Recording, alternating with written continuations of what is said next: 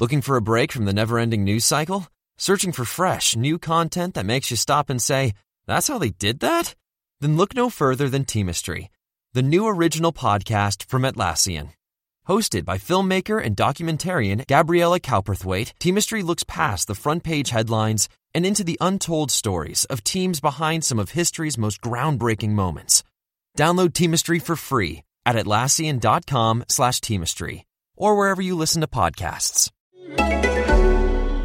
Interested in healthcare? Well, here's a program you might not want to miss. Hosted by long-time healthcare reporter Dan Gorenstein, Trade Offs takes a close look at the costly, complicated, and counterintuitive world of the US healthcare system and the policies that govern it. Trade Offs digs into the weeds with experts who understand the data driving the policy trends while telling compelling stories of those impacted by those policies. In the words of the trade offs team, there are no easy solutions for a troubled healthcare system, just trade offs. You can find trade offs wherever you listen to your podcasts.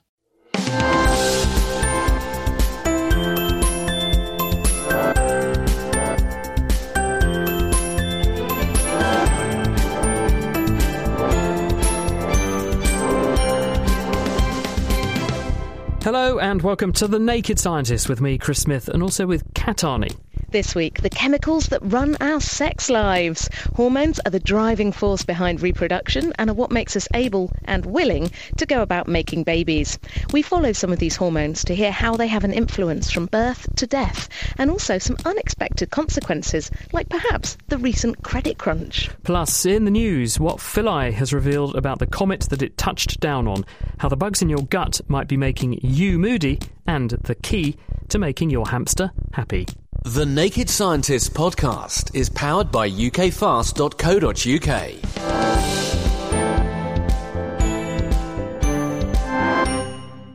In November last year, scientists from the European Space Agency achieved the first ever landing of a probe on a comet when Philae touched down on the surface of 67P Churyumov-Gerasimenko. You love saying that, Chris. This week, the journal Science are publishing seven key papers detailing the discoveries made by Philae on the surface of this comet. It's more than 4.5 billion years old, and it's assembled from the same stuff that spawned our planet. Earlier this week, I spoke to two of the mission scientists about the results. Up first, Andrew Coates from UCL's Mullard Space Science Laboratory. So one of these papers is actually talking about the strength of the comet, and it was it was a hard surface, but underneath a much softer surface which seems to be stuff which has come out in the um, cometary eruptions which are going on all the time to produce the cometary coma and the tail and everything. Right. So, so just sort of sort of summarising that, then what what we've learned is that the surface is extremely hard, like an iced cake, and it's it's a softer sort of meringue, stodgier stuff inside. Yeah, uh, well, yes, it's it's soft, it's softer inside, but on the surface, you know, it's very hard. Now, I mean, some of this is uh, is a big surprise. You know, it's a surprise that it was so hard. But we've known about cometary crusts since the time of Comet Halley, actually, when uh, when we had the Giotto spacecraft went went past Comet Halley. So one of its big discoveries was the fact that comets are dark. There's jet activity. There's also this crust. So every time a comet goes around the sun, it's sort of roasted by sunlight and produces lots of volatile material, the water and so on, from underneath the surface, which moves away, leaving leaving this crust. So now we've been able to sort of taste and feel the crust to see how hard it is. As well as feeling the surface, Philae has been sniffing it too, although not in the way the mission team had planned. When it landed, the probe bounced several times before it came to rest, leaving it sitting on its side and concealed under a cliff. Because of that, the drill that the Open University's Geraint Morgan and his colleagues were going to use to sample the chemistry of the comet was out of action. But all was not lost. What we ended up having is samples coming in through our exhaust pipe. The way we vent our mass spectrometer system is through an external pipe. And we believe that what happened was when we hit the comet, it threw up a big dust cloud. And we ended up basically analyzing that kind of dusty cloud that was generated from the impact. And so we were able to get gas into the mass spectrometer that way. And that's what uh, we call it now a sniff or a scratch and sniff mode. and what did your scratch and sniff show? What we found was is that, as expected, the, the primary components of a comet are, are water. You also have carbon dioxide and carbon monoxide, but you actually have a lot of organic compounds present as well. And we believe this is because you uh, the idea was comets would be kind of a, a, mix of black and white, basically. But we now think the comet is actually very, very dark. We know that from albedo measurements of the surface. It's a very dark, dark surface. The probability is, is that you get photochemistry happening, which then converts water and carbon monoxide and carbon dioxide into a polymeric compound. So it's a long chain of carbon, hydrogen, and oxygen molecules. And that's what forms the kind of crust on the outside of the actual comet and other measurements have suggested that this is you know several centimeters deep. But underneath, you then have the the ice and the gases, and those are what then form the uh, the tail of the comet. Chemically, what are the implications of what you found? Could they be delivering important organic compounds to nascent planets like the early Earth? the simple answer is yes. And you know what surprised us was is how diverse and complex the organic compounds were. And you know you've obviously got a lot of chemistry going on there which means that you can build up quite complex molecules. The one thing that was a little bit surprising was that we didn't find very much nitrogen. So of course, if you if you want to form amino acids and things like that, then you need the nitrogen as well as the carboxylic group. What is coming next then? Well, the Rosetta mission itself continues well into next year. The orbiter craft will obviously go through perihelion and will measure, um, look at what happens to the comet as it gets closer and closer to the sun and, and then comes away from the sun. In terms of the Philae lander, unfortunately, we've not had communications, I think, for just over two weeks now.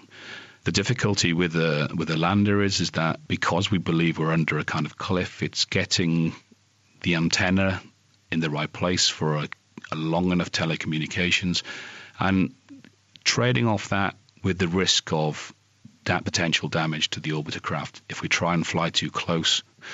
So, as it stands now, the orbiter is now concentrating on orbiter science, but it will continue to look for the lander. And if it can, it will pinpoint the lander and try and communicate with it and uh, continue activity. But you know, some of the best brains in, in Europe are working on this, and um, I'm sure they will come to a conclusion fairly soon. And let's hope it's a good one. Geraint Morgan, and before him, Andrew Coates.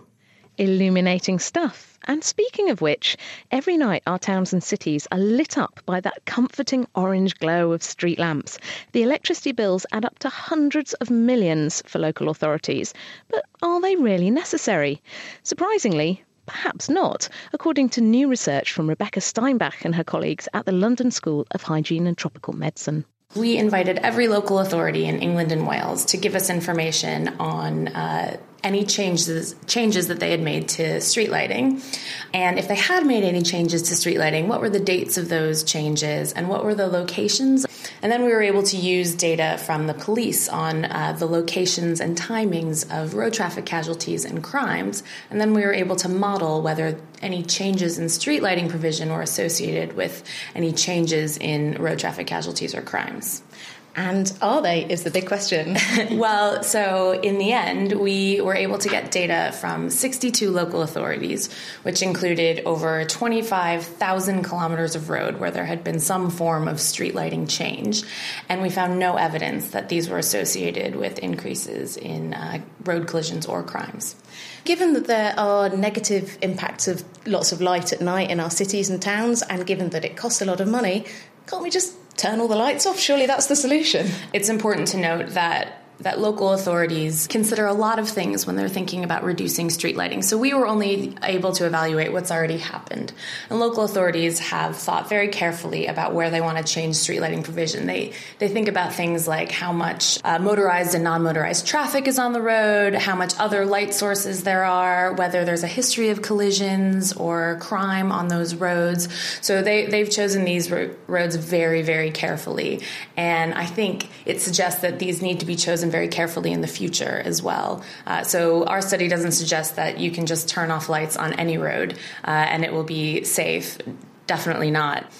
And I guess in terms of public perception, you may say, look, it's perfectly safe if we lower the levels of lighting in this area, but does that mean that people will still feel safe? What's the data around that? That's a good question. So we had part of our project, uh, we went and talked to people in eight different local authorities where uh, they had made some changes to their street lighting provision. And we found that that came across very strongly that people, uh, lots of people said that they felt less safe walking around the areas in which they they had changed street lighting. And that's that's a possible mechanism to explain why we found nothing. It could be the reason that road collisions and crimes aren't increasing is because less people are leaving their houses. It's very possible that that's happening. Are there things that councils could do to minimise the impacts on things like wildlife and health rather than just completely turning the lights off? Sure, and very few local authorities are completely turning their lights off. Um, you know, there are a range of strategies that we looked at. Turning off lights between the hours of, say, midnight and 6 a.m., when very few people are out anyway, is one strategy that lots of local authorities are employing. The, another common strategy is dimming the lights. Another uh, common strategy is switching to LED, uh, more energy efficient lights, which changes the quality of the light. Uh, and those those are sort of the strategies that local authorities tend to be doing rather than turning them off during all hours of the day. Certainly an interesting study, isn't it? That's Rebecca Steinbach from the London School of Hygiene and Tropical Medicine, and she published that work in the Journal of Epidemiology and Community Health. In humans, estimates vary, but certainly thousands and thousands of genes are regulated by small RNAs. It could be that every gene is regulated by a small RNA. In this month's Naked Genetics podcast, we visit the weird world of epigenetics. How does the packing around our DNA affect how genes work? And what are all those tiny RNAs doing? Plus, a new genetic link to obesity and a mythical gene of the month. Listen and download now at nakedscientist.com slash genetics. You're listening to The Naked Scientist. This is Chris Smith with Kat Arney. Still to come on the programme, how T Rex kept his teeth sharp, and also why popping a paracetamol pill might be a bad idea if you're pregnant. But first, you might think it's the weather getting you down or anything else in your life, but could bacteria be to blame for some of the symptoms of depression and anxiety? The human body is teeming with microbes. In fact, there are more bacteria living on and in us than there are cells in our entire bodies. Each of us is outnumbered 50 to 1 by our microbial passengers, which are known collectively as our microbiome. Now, scientists like Premek Bercik are finding that these bugs are not passive hitchhikers after all, and instead, they're influencing how we feel, and there are lots of them doing it. For humans, it's approximately one or two kilograms of bacteria which we are carrying uh, in our intestines. If you think about it, this is a large metabolic organ which is generating many molecules and some of these molecules were shown to be uh, able uh, to interact with the nervous system. And it's anxiety and depression that you were specifically studying here because you're trying to ask can we induce or prevent anxiety or depression in animals based on what's living in their guts? Right. So, up to now, uh, most of the studies performed in animal models uh, were using um, uh, healthy animals. In this uh, specific study, uh, we took advantage of an established model of anxiety and, depression, which is based on early life stress. It's called maternal separation, where the newborn mice are separated uh, from their moms for a period of three hours every day for three weeks. And this manipulation changes their behavior later on. What is very interesting that uh, this also affects uh, their reactivity to stress. That means the level of uh, stress hormones, and it also changes the way how the intestine uh, behaves. For example, motility, that means how the intestine moves the luminal content, or permeability, that means how we are absorbing certain nutrients or even bacterial products, is um, altered. And what about the microbes themselves? In the first part of our study, we actually measured the composition of bacteria and found that there is a difference uh, between the healthy and maternally separated mice. Is that just not uh, a consequence of the animals are unhappy, they're unwell, and therefore they're eating less or they're eating different foods? Or do you think that the microbes changing is having an additional effect on the mood of these animals? Well, I think this is the, the crucial point of this study we performed similar experiments in mice without bacteria, mice which live in a sterile environment. And like this, we were able to test the effect of presence of bacteria. And what we found in uh, mice without bacteria was uh, that they have abnormal stress hormone levels. Their gut function is still abnormal. However, they behave normally. That means they don't show any signs of anxiety or depression. Are the microbes that are in the animals normally exacerbating the symptoms then? How do you explain the fact that they don't behave like animals that do have bugs in them? Well, we think what is happening is that the different function of the gut creates different habitat for bacteria and these uh, bacteria then start producing uh, different molecules which in turn can uh, alter the behavior of the host it's not, for example, that an animal that's not feeling very happy just eats different food? Well, these mice were all fed by the same food, and uh, we have, uh, uh, in previous experiments, we have measured the consumption of food, so it cannot be attributed just to change in their diet or eating habits. But we have identified actually several molecules in this altered uh, bacteria which are known to affect uh, behavior. So we think that we have at least some possible candidates uh, which are responsible for this abnormal behavior. Now, the obvious question is how does this relate to humans? Well, I think this is the one million dollar question. So, so far there are no data in humans to show a cause effect relationship between bacteria and depression uh, or anxiety. However, there are uh, some hints which suggest that bacteria may be involved Two recent studies suggested that uh, microbial profiles differ between patients with depression and healthy controls. And finally, um, a study from um, the UCLA has demonstrated uh, uh, using brain imaging that mixture of probiotics, that means these healthy bacteria, can alter uh, brain connectivity patterns in healthy volunteers. So, if you're feeling a bit down, maybe a transfusion from someone a bit more chipper than you might help. That was Premek Bercik from McMaster University in Canada, and his study came out this week in Nature Communications. Suppose if you've banked your own microbes, let's say, before you became depressed, then you could have an impusion rather than a transfusion. Now, some news with a bit of bite. Carnivorous dinosaurs belong to a group known as the theropods. Their teeth were their main weapons and were used to tear through the flesh of prey or their rivals as quickly and efficiently as possible. Until now, it's been assumed that these teeth are relatively simple in nature and they evolved just to be very big and very sharp, which of course they were. However, new research suggests that there's a lot more going on beneath the surface of these teeth than you might think. James Farr spoke to Kirsten Brink from the University of Toronto to travel back in time and work out why T Rex was so notoriously deadly. One characteristic of theropod teeth is that they have serrations. So if you can picture a steak knife, um, they have these tiny bumps on the front and back of the teeth, and that helps to pierce through the flesh of the animal that they were eating. Well, that's a wonderful image.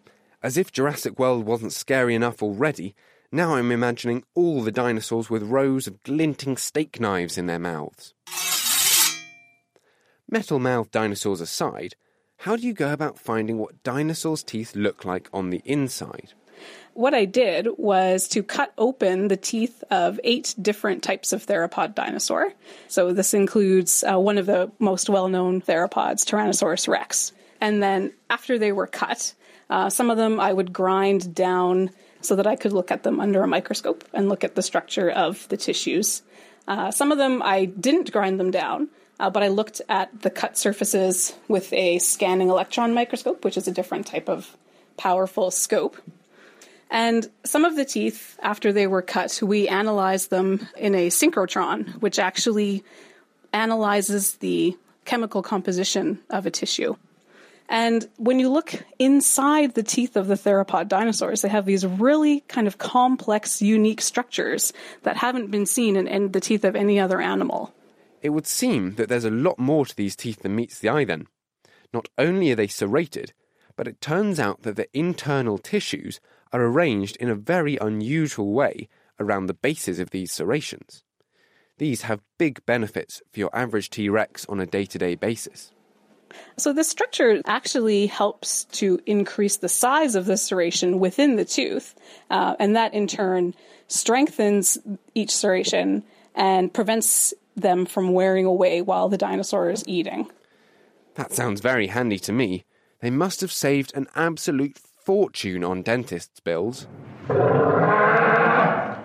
The carnivorous dinosaurs are well known for their vicious teeth, and yet previously these teeth had been thought to be very straightforward.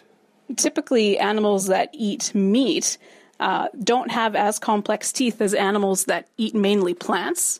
Uh, plants are very hard to chew, and so those teeth wear away much more quickly. And so the teeth need to be much more complex in order to resist that wear. Um, so it's really surprising that a theropod would have complex teeth as well, considering that they're eating much softer foods. Previous theories had suggested that the serrations in the theropod's teeth had been caused by the strains of eating as each dinosaur aged.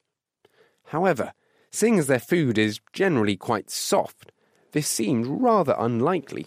So I looked at teeth that were fully mature, and I also looked at teeth that were still developing within the jaw of the dinosaurs, so they had not been subject to any stresses through feeding. And these unique structures are present in the immature and mature teeth. The main question that remains is whether the eight theropods studied are the only animals that have these intriguing dental structures. I've only examined eight theropods in this study, and there are many, many, many more known. Um, so it would be really neat to look at if this unique structure is present in any other theropod dinosaurs. It's also kind of interesting that uh, the first birds also had teeth that had serrations on them. So that might be interesting too to see if the first birds had teeth that were very similar to uh, the large theropod dinosaurs. Kirsten Brink from the University of Toronto, her paper came out this week in Scientific Reports. From the big and scary, we go to the cute and cuddly. Hamsters are pretty popular pets, especially for children, and now research this week has revealed that more hammocks and fluffier bedding make for happier hamsters. While this itself may not sound too surprising, finding a way to measure an animal's happiness has always posed a major challenge. How do you know what's going on inside their tiny furry heads? This method could actually be applied to other animals in captivity and could also be used to measure the happiness of animals like fish and reptiles. Georgia Mills caught up with Dr. Emily Bethell, a senior lecturer in primate behaviour at Liverpool John Moores University. People often think that researching emotions means that you're looking at subjective feeling states. It doesn't. Emotions are basic survival mechanisms which animals have evolved over time to direct them to seek rewards and to avoid threats. So we would expect that all animals have emotions because this is what allow individuals to survive, to move around their environment, uh, to gain food, mates, shelter, and to avoid predators, poisonous foods, and so on. And how did you test this in hamsters? We trained the hamsters to approach drinkers that were placed at one of five locations in a test arena. The arena was one metre by one metre and had five holes along one side. And the hamsters learned that when a drinker was placed at one of the locations, for example, at the far right, it would always contain sugar water. However, when the same drinker was placed at the far left location, it would always contain quinine in the water. Quinine is bitter, and the hamsters really don't like it. But they like sugar water. They love the sugar water. So over time, the hamsters learned to approach the sugar drinker, which they did so quickly and regularly. And they pretty much stopped responding altogether to the quinine drinker. At this point, half the hamsters got a fancy home upgrade. They get extra bedding, extra hammocks, and choose what Emily would call enrichment. The other, less lucky hamsters are stuck with the status quo. They all have a weekend to enjoy their quarters before the drinkers are back. But this time, there's a twist. There are five of them. There's one back in the sweet sugar location, one still in the bitter quinine location, and then three intermediates in between. Get inside the mind of the hamster. Do you expect the middle ones to be nice or nasty? We predicted that the hamsters housed with the enrichments would be in a more positive emotional state and would therefore make more optimistic judgments about what might be in the drinker at the intermediate locations. So we'd expect those hamsters to approach these three middle locations more often and more quickly than hamsters when they didn't have the enrichment and therefore were in a more negative emotional state. And your thinking there is that an optimistic hamster is a happy hamster? Possibly. By definition, in humans, um, we talk about happiness and welfare in terms of our expectation of future positive events and our, our positive interpretations of, of otherwise ambiguous stimuli. And did you find that the hamsters who had the nice bedding and the hammocks, they, they were more optimistic? This is exactly what we found. The hamsters who'd received the enrichment approached the ambiguous cues more often than the hamsters who weren't enriched. I wish I'd known that when I'd had my pet hamsters. They just seemed to die in about two weeks. I obviously hadn't used enough hammocks or food potentially. well, hamsters are short lived, and that's what makes them good pets in a way. you don't have to clean their cages out for too long now now we know that this or now we think we know that this test works on hamsters and we can test them for happiness. Do we think we could take this forward and and use it across the board in animals? Yes, well, I have a paper coming out soon talking about the possibility of using these kinds of tests for examining emotions in species which, or groups of animals, which are more problematic when it comes to talking about emotion states and that's the fishes, the reptiles, and amphibians. And I'm proposing that these kinds of tests are absolutely uh, perfect for, for use with these species as well. That's Dr. Emily Bethell speaking about her paper published this week in Royal Society Open Science. Hello, controller.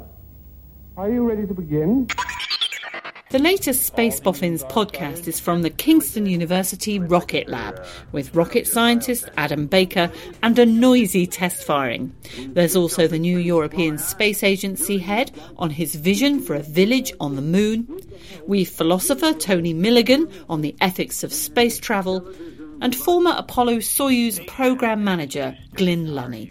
All on the latest Space Boffins podcast in partnership with Naked Scientists. It's The Naked Scientists with Chris Smith and with Kat Arney. If you'd like to get in touch with us, you can tweet at Naked Scientists or you can email chris at thenakedscientist.com. Now it's time to get stuck into our main topic of the show this week, and that is hormones. Hormones are the chemical messengers that control eating, sleeping, mood, and very much more in our bodies. We're going to be homing in on one subset of these functions, which is the ability and the urge to reproduce. Sexy times. We'll be looking at why reproductive hormones can have some unexpected and sometimes unwelcome side effects. What happens when the system goes wrong? And we take a look at the common household drug paracetamol, which might be causing problems during pregnancy. First, though, to help us to get to grips with the basics, we're joined by Helen Simpson. She's a consultant at Addenbrooke's Hospital, where she specialises in endocrinology, in other words, hormones. Thank you very much for coming in to talk to us, Helen.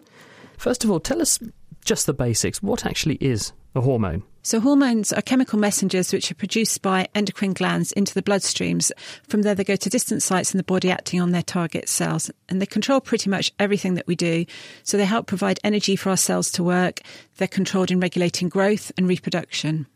How do they actually work? So, although we're secreting these chemicals from one place in the body to another, how do the target cells know they're being targeted? So, if you like, it's a little bit like a lock and a key in a door. So, the hormone is the key, and they act on receptors which are on all cells of the body, and they're the locks. And there's a specific configuration for different hormones and their particular receptor. So, if we think about estrogen, female reproductive hormone, that's produced from the ovaries, and this acts on certain particular cells in the body. So, the breast tissue when we go through puberty, bones, and the uterus you can therefore constrain which tissues respond to your hormone by having the receptor, the docking station the hormone wants to see, expressed on those particular tissues, which will give them the ability to see that hormone going around in the bloodstream. That's right. And then some hormones, such as thyroxine, thyroid hormone, and growth hormone, they act on actually all the cells in the body. So they have a much more widespread effect. So it enables the endocrine system to target appropriately. And what about the reproductive system? What are the key players in the reproductive game? So if we think about reproductive hormones, ovaries produce estrogen and progesterone, and they're the female hormones, and the testes produce testosterone, which is predominantly male hormone. And these act and are picked up by a negative feedback mechanism from parts of the brain called the hypothalamus and the pituitary. And the pituitary gland is a really important gland for endocrinologists because it controls many hormones in the body. It's about the size of a pea. And if you get two knitting needles and you put one on top of your nose and one by the ear and you press them together where they cross in the middle, that's where the pituitary lives. Sounds rather uncomfortable. And, and if um, what that can do is regulate, and it's a little bit like the accelerator in a car, it tells the ovaries or the testes how much or how little testosterone and estrogen to make to keep everything in a regular balance people will be associated or familiar with the idea that if you have a, a drop off in a level of a hormone, any kind of hormone, whether that's insulin for diabetes or thyroid function like thyroxine, we can make these chemicals and put them into the body to replace the missing function. That's right. So one of our jobs as endocrinologists is we do blood tests to diagnose whether someone has too much or too little of a hormone. So if we're thinking again about the ovaries and if they stop working either at an early age, so premature ovarian failure, or the menopause at the average age in the 50s, um, we can do tests to diagnose that and then we can replace the hormones with hormone replacement therapy, predominantly to reduce the symptoms of the estrogen deficiency. Is it safe? It's pretty safe. So there was about 10 years ago, there was a Women's Health Initiative was reported, which was a large study from America, which had some quite scary data suggesting there was a, quite a large increase in breast cancer and heart disease. But when this data was reanalyzed, it looks like those women were 10 years older than when we use it usually in the UK, so over the age of 60, and they were often more overweight uh, than our British counterparts. So when we've looked at the data now, it looks like the increased risk in breast cancer is probably approximately four in a thousand women for about five years of use. Uh, if you're before the age of the menopause, there's no data there saying that these hormones are unsafe. And is there an equivalent for men? Could men have a testosterone boost via a patch or whatever to uh, overcome some of their declining testosterone levels with age? So, testosterone replacement is available in the same way um, HRT is for women. The controversy is, is whether this treatment is beneficial for men of middle aged men where there's no definite evidence of testosterone deficiency. And again, there does seem to be some risks. Uh, the FDA sent out a warning earlier in this year in that there may be potentially increased risks of heart attacks and vascular disease and blood clots in middle aged men without testosterone deficiency who are using testosterone replacement. Now, all of these athletes who are naughty and they abuse anabolic steroids, which are male hormones, aren't they, that promote yeah. the maleness, they encourage muscle growth and all that kind of thing. Do they end up with their bits shrinking because they're basically suppressing strongly the need to make their own testosterone through taking it in a pill? That's exactly right. So what happens there is, if, as you're taking a hormone from an exogenous source, uh, the pituitary and the hypothalamus, which I mentioned earlier, that essentially goes to sleep. So it doesn't, it stops sending the signals to the testes, and that's partly why they shrink because they're not having to make testosterone anymore. And if you take these for enough years, then the hypothalamus and pituitary will go to sleep permanently, and they won't wake up again. So even if the person stops taking the anabolic steroid, then their testes are destined to remain like peanuts forever. Essentially, that's right. And we're getting more patients referred in this context who then may need to go on more medical testosterone replacement. It's a sobering message in that, isn't it? Thank you very much. Endocrinologist Helen Simpson. Well, aptly leads us on to our next topic. Now, testosterone is certainly a well known hormone. When you hear the word, you may think of aggression, lust, and whoa, lads. But actually, this chemical is the ultimate multitasker, providing many different functions in the body and mind, and it has impacts across society. Recently, testosterone has even been pointed to as potentially the cause of the credit crunch. So, is it really to blame? And how does testosterone help reproduction and sex drive in the first place? We're joined now by Professor Joe Herbert from Cambridge University. He's literally just written the book on testosterone and has worked on many studies into the hormone. He joins us now. Hi, Joe. Hi, Kat. Now, tell me a little bit about what is testosterone? What does it do? Where does it come from? Without testosterone, you wouldn't be here, Kat. I wouldn't be here. Nobody would be here. The world would be a very quiet place without testosterone. It's a very simple hormone. It's a very ancient hormone. It's present in uh, amphibia and reptiles and birds and fish and, of course, all mammals. And it comes mostly from the testis. A little bit comes from another gland called the adrenal, which is, might be quite important in women, which I guess we'll come back to later. I certainly don't have testes uh, last time I checked. Good. I'm pleased to hear it. But uh, in, in a male, it's overwhelmingly from the testes. And uh, this starts very early in life. I mean, within a few weeks of conception, the testis wakes up and starts pushing out testosterone. And that has enormous consequences. So let's talk a bit more about testosterone later in life. So I do have this view that testosterone, you know, is kind of aggressive, like, whoa, manly sort of hormone is it really doing that? What's the role of testosterone in what we, we might describe as aggressive male behaviours? Yeah, it's doing all that, and it has to. Testosterone has only one function, really, in the adult, and that is to make the male fertile and sexy. Simple, objective, but complicated strategy. It has to do many other things than simply make him sexy has to make him attractive for a start. Otherwise, females won't agree. Mm-hmm. It has to mm-hmm. make him aggressive, so he will, so he will compete. It has to make him like taking risks, so he'll get into a fight, with the possibility he might lose the fight and be damaged. And of course, this has huge effects on the whole of society. If you look at things we do every day, you can detect testosterone in practically everything. So one of the examples that uh, I think you've you've studied is the idea that testosterone might be driving risk taking in people who work in the financial sector. Tell me a bit about this. You know, was hmm. testosterone to blame for the credit crisis? No, is, is the answer to that. But let me tell you why. If you look at a, at a financial trading floor, which is a, a huge room full of young men sitting in front of a lot of computers, what they're doing is they're taking high risk quickly on the basis of lots of information. Now, that's classic young male behavior. Think of a young male creeping through the forest hunting antelope, same problem. Or attacking a rival tribe in order to gain access to food or women or territory. Exactly the same. You just got to decide, like, yeah, yeah, absolutely. Go, go. So males have to make instant decision with the knowledge that if they lose, the results are dire. That's exactly what happens in traders. Now, the problem here is control. But all societies regulate testosterone. They don't allow males just to do as they please. If they did, it would be mayhem, as you can might imagine. Have you been out in Norwich on a Friday night? yes, that's a good example of a temporary loss of control. Because for most of the time, it's controlled. We, every religion, every society controls who mates with who. For example, rape is illegal in nearly all societies and so on.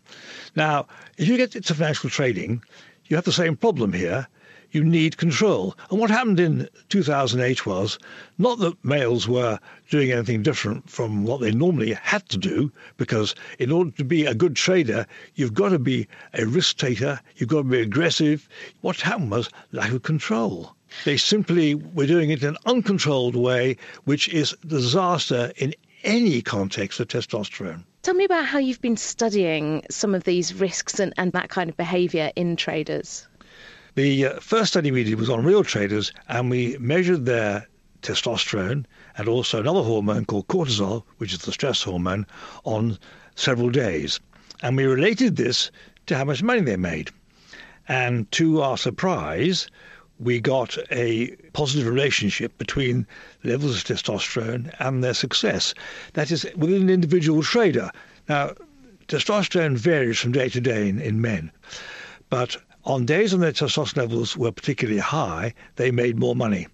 Interestingly, their cortisol levels were very different, and they responded to the uncertainty of the market. You can measure market uncertainty, in other words, how volatile it is. And if it's very volatile, up goes their cortisol. And that's important too, because that has effects on risk as well. But we went on to do this by looking at real trading, not in real traders, but in graduate students. And we made them play a game which looked very much like a trading floor they had to basically bet on how uh, their stocks did, and they got real money. Not a, very much real money, but they got some real money. Students enough to make it worth it, yeah.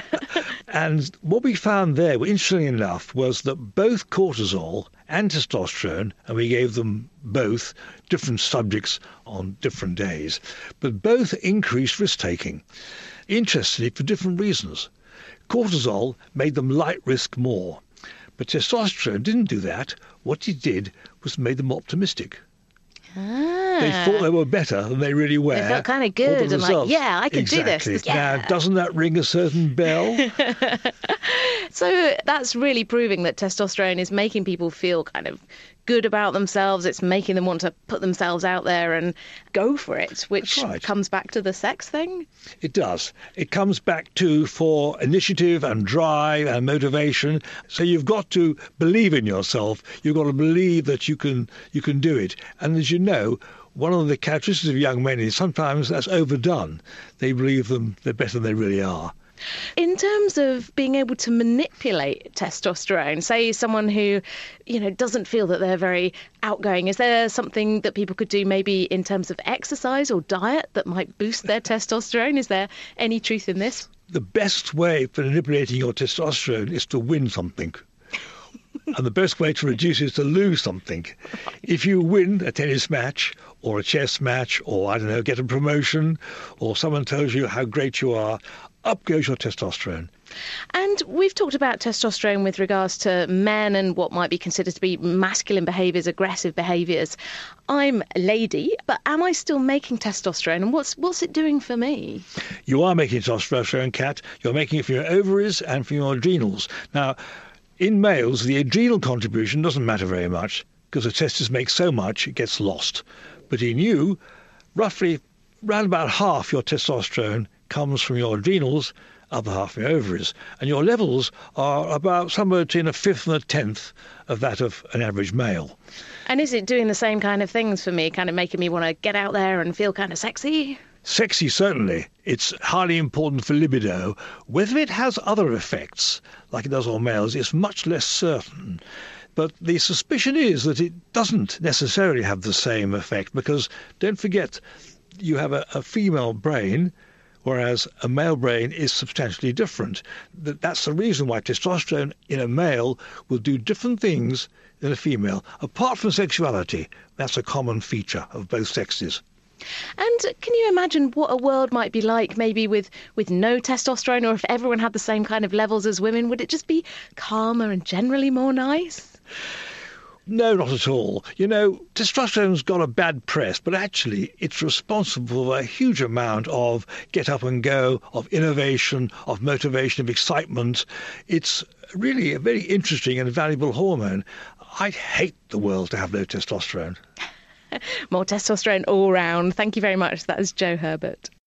You're listening to The Naked Scientist. This is Chris Smith with Kat Arney. Still to come, the hormone that makes people love, trust, and bond.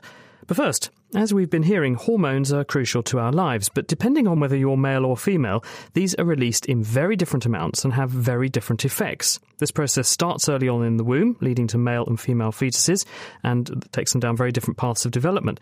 But with any developmental process, things can go wrong, and male reproductive problems seem to be on the rise. But what could be causing this? Professor Richard Sharp runs a research group at the University of Edinburgh at the MRC Centre for Reproductive Health, and he's been investigating potential causes for these issues. Georgia Mills spoke to him to find out how our genders are created. ultimately, whether you've got a Y chromosome or not determines whether you become a male, but it won't actually happen unless you make the hormone testosterone, or which we call an androgen, so the male sex hormones, and that has to be made very early in pregnancy by the male fetus. And it's that hormone that actually transforms you into a male. Otherwise, the setup program is for the fetus to develop as a female. So we would all become females if it wasn't for the intervention of the male sex hormone in males. And do we know how these androgens, these male sex hormones, work?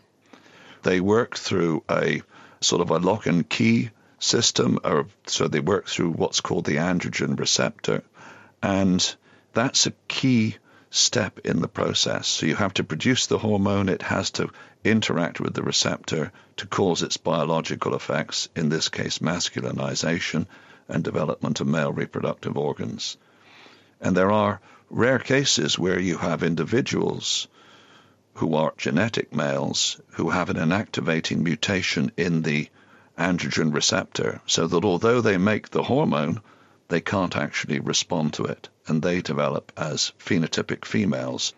So the receptors can go wrong and not receive this hormone, but what happens if the hormones aren't released in the correct amounts? The current thinking is that this is where most of the common male reproductive disorders originate. So, to give you examples of disorders, one that is one of the most common disorders that's seen in babies at birth is the failure of the testes to have descended into the scrotum. If we then move through to young adulthood, what's even more common is to have a sperm count so low that it can potentially impair your fertility. And another disorder that originates from fetal life that we see in adulthood is testicular cancer, which has been increasing progressively in young men over the past uh, 60 or 70 years. It's the commonest cancer of young men. You've said these uh, disorders are quite common. What kind of numbers are we talking about here?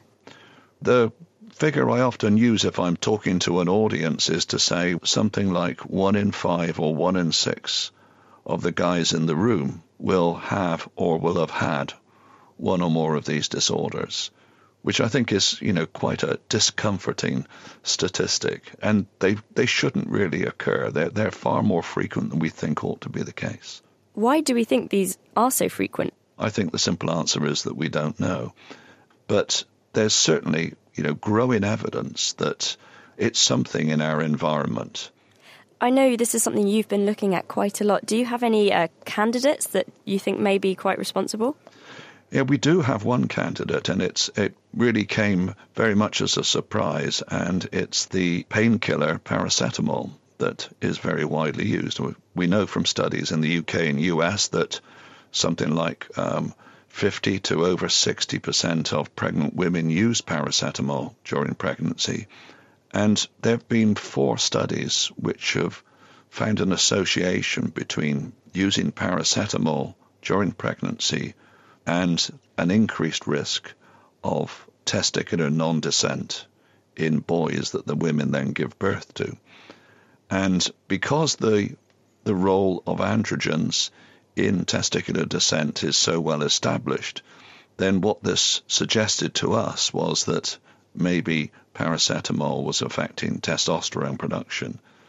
Uh, and it's one thing to have that idea, it's another to try and test it or prove it because we have no way of actually measuring testosterone production by the fetal human testis. Remember, it's inside the mother's womb and the testes are inside the fetus. So, what you need in this situation is a bit of ingenuity. And so, I had a PhD student, Rod Mitchell, who's a pediatrician, who developed an ingenious system to actually try and assess whether paracetamol had effects and involves taking fetal human testis tissue, which then gets what we call xenografted into mice. So it means that you can actually use them as a sort of a, a, a test bed for asking if we give the mice a particular drug or chemical, does this actually affect testosterone production? And what he's found is that if you expose them to human therapeutic doses of paracetamol, then if you do that for one week, then you cause quite pronounced suppression of testosterone production. Whereas if you expose them for one day, you don't get any suppression. So, on the basis of that work, then the recommendation is that, as current guidelines suggest, that pregnant women should use paracetamol for the minimum amount of time possible. I find that really surprising because paracetamol is sort of over the counter, everyone's using it all the time, that it could have such a pronounced effect. Are there any other things that you've got your eye on that you might test in the future? The one thing that we know affects our health perhaps more than any other thing is our diet. And there have been huge changes in our diet over the past 50 or so years. So I would put mother's diet very much on the top of a sort of a, a suspect list that something about our changing diet could be a factor that could affect testosterone production by the fetal testis. But that's speculation. Richard Sharp on why paracetamol might be a headache for pregnant women. He was speaking with Georgia Mills. We've heard a little bit about male hormones such as testosterone, which make men risk takers and more attractive to potential partners. But that's not all there is to reproduction. There are hormones involved with actually having babies and also building relationships. One such hormone which has attracted a lot of recent attention is oxytocin. Oxytocin is known to be important in women for breastfeeding, although more recently it's been suspected that oxytocin has an important role to play in both sexes in forming trust and relationships. Paul Zak of Claremont Graduate University has made it his mission to investigate this so called moral molecule. What's most exciting about oxytocin is in the last 15 years, we've discovered that's released on stimulus in the brain itself. So the brain is a target for oxytocin, and its effects are increasing awareness of social cues. And it does that essentially by making us more empathic.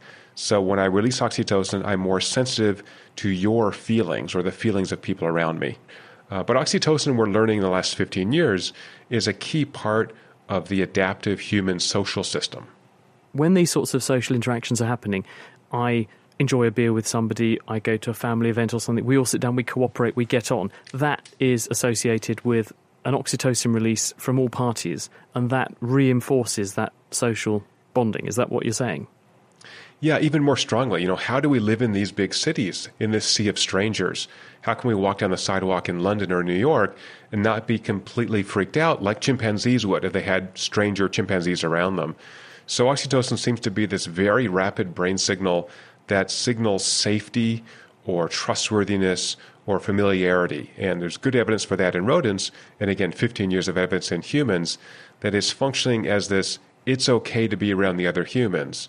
So the cost of being around other humans is they might attack you, they might be aggressive, it might be scary, but the benefit is all the ability to cooperate with others, to find build alliances, to protect each other, to find romantic partners.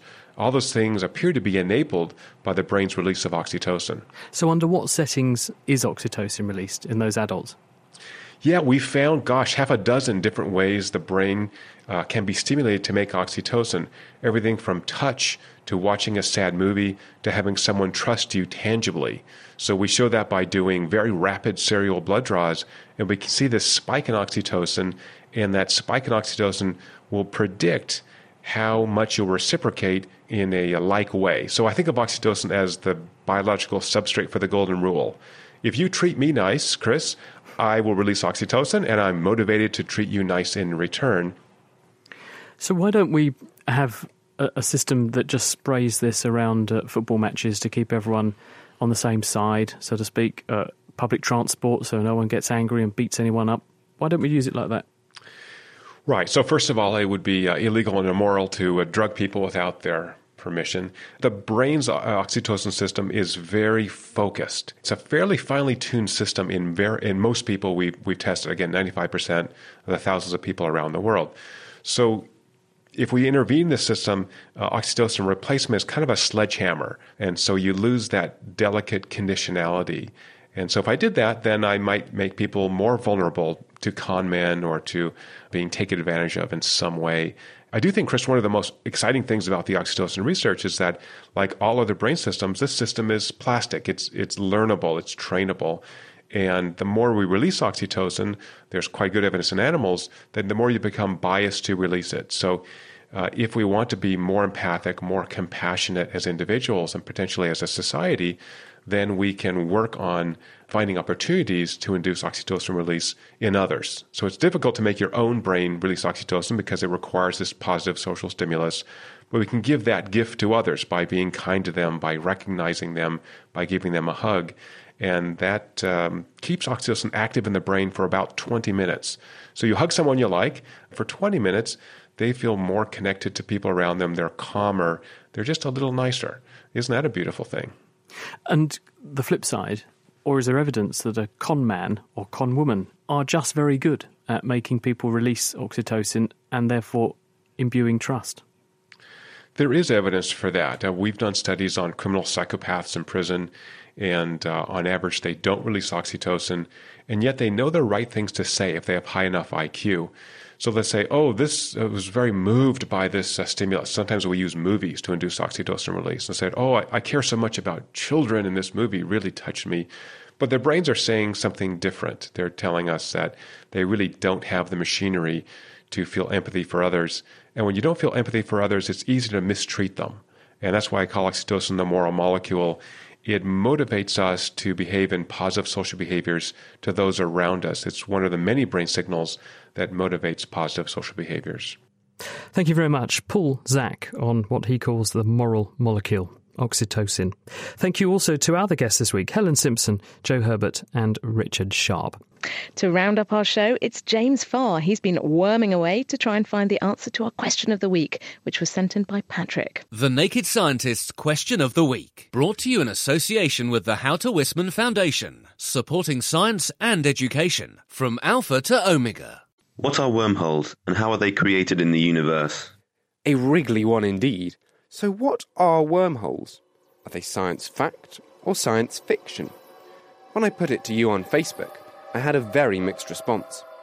While Paul Oates and Miles Hendricks both voted for fiction, David Horn suggested that they're celestial temples where godlike aliens live. An interesting thought, but general consensus seems to suggest that they could be some kind of shortcut across the universe. So, does this mean you could jet off to an alien planet through one for your summer holidays? I think it's time to get an expert involved. Harvey Reall is a professor of theoretical physics at the University of Cambridge. Hopefully, he can help us blast off through space and time to find a solution. A wormhole is a hypothetical shortcut between two seemingly distant points in space. The possibility of wormholes is motivated by general relativity, Einstein's theory of gravity, which is 100 years old this year. In general relativity, space and time are not described by the geometry that we are taught in school. Instead, they're combined to form a four dimensional entity known as space-time. While in day to day life, it's okay to consider three dimensional space and one dimensional time as completely separate concepts, Einstein's stroke of genius Aha! was to see that when we're thinking on the scale of stars or galaxies, they are inseparably intertwined with each other. He came up with the idea of space time, often referred to as the fabric of the universe. The force of gravity is produced by this space time being curved. To imagine this, think of a bowling ball and some marbles placed on a trampoline. The bowling ball makes the trampoline sag downwards, and so the marbles roll towards it. Now, back to wormholes. Unfortunately, wormholes tend to be unstable and collapse to form black holes. This happens so fast that it would be impossible to travel across the wormhole, even at the speed of light. To overcome this problem, you would have to build the wormhole using exotic matter. While we've never seen this kind of matter, we know that it will produce an anti gravity like effect, pushing things away from it rather than pulling them in. This would then be able to force a wormhole open and stop it from collapsing in on itself.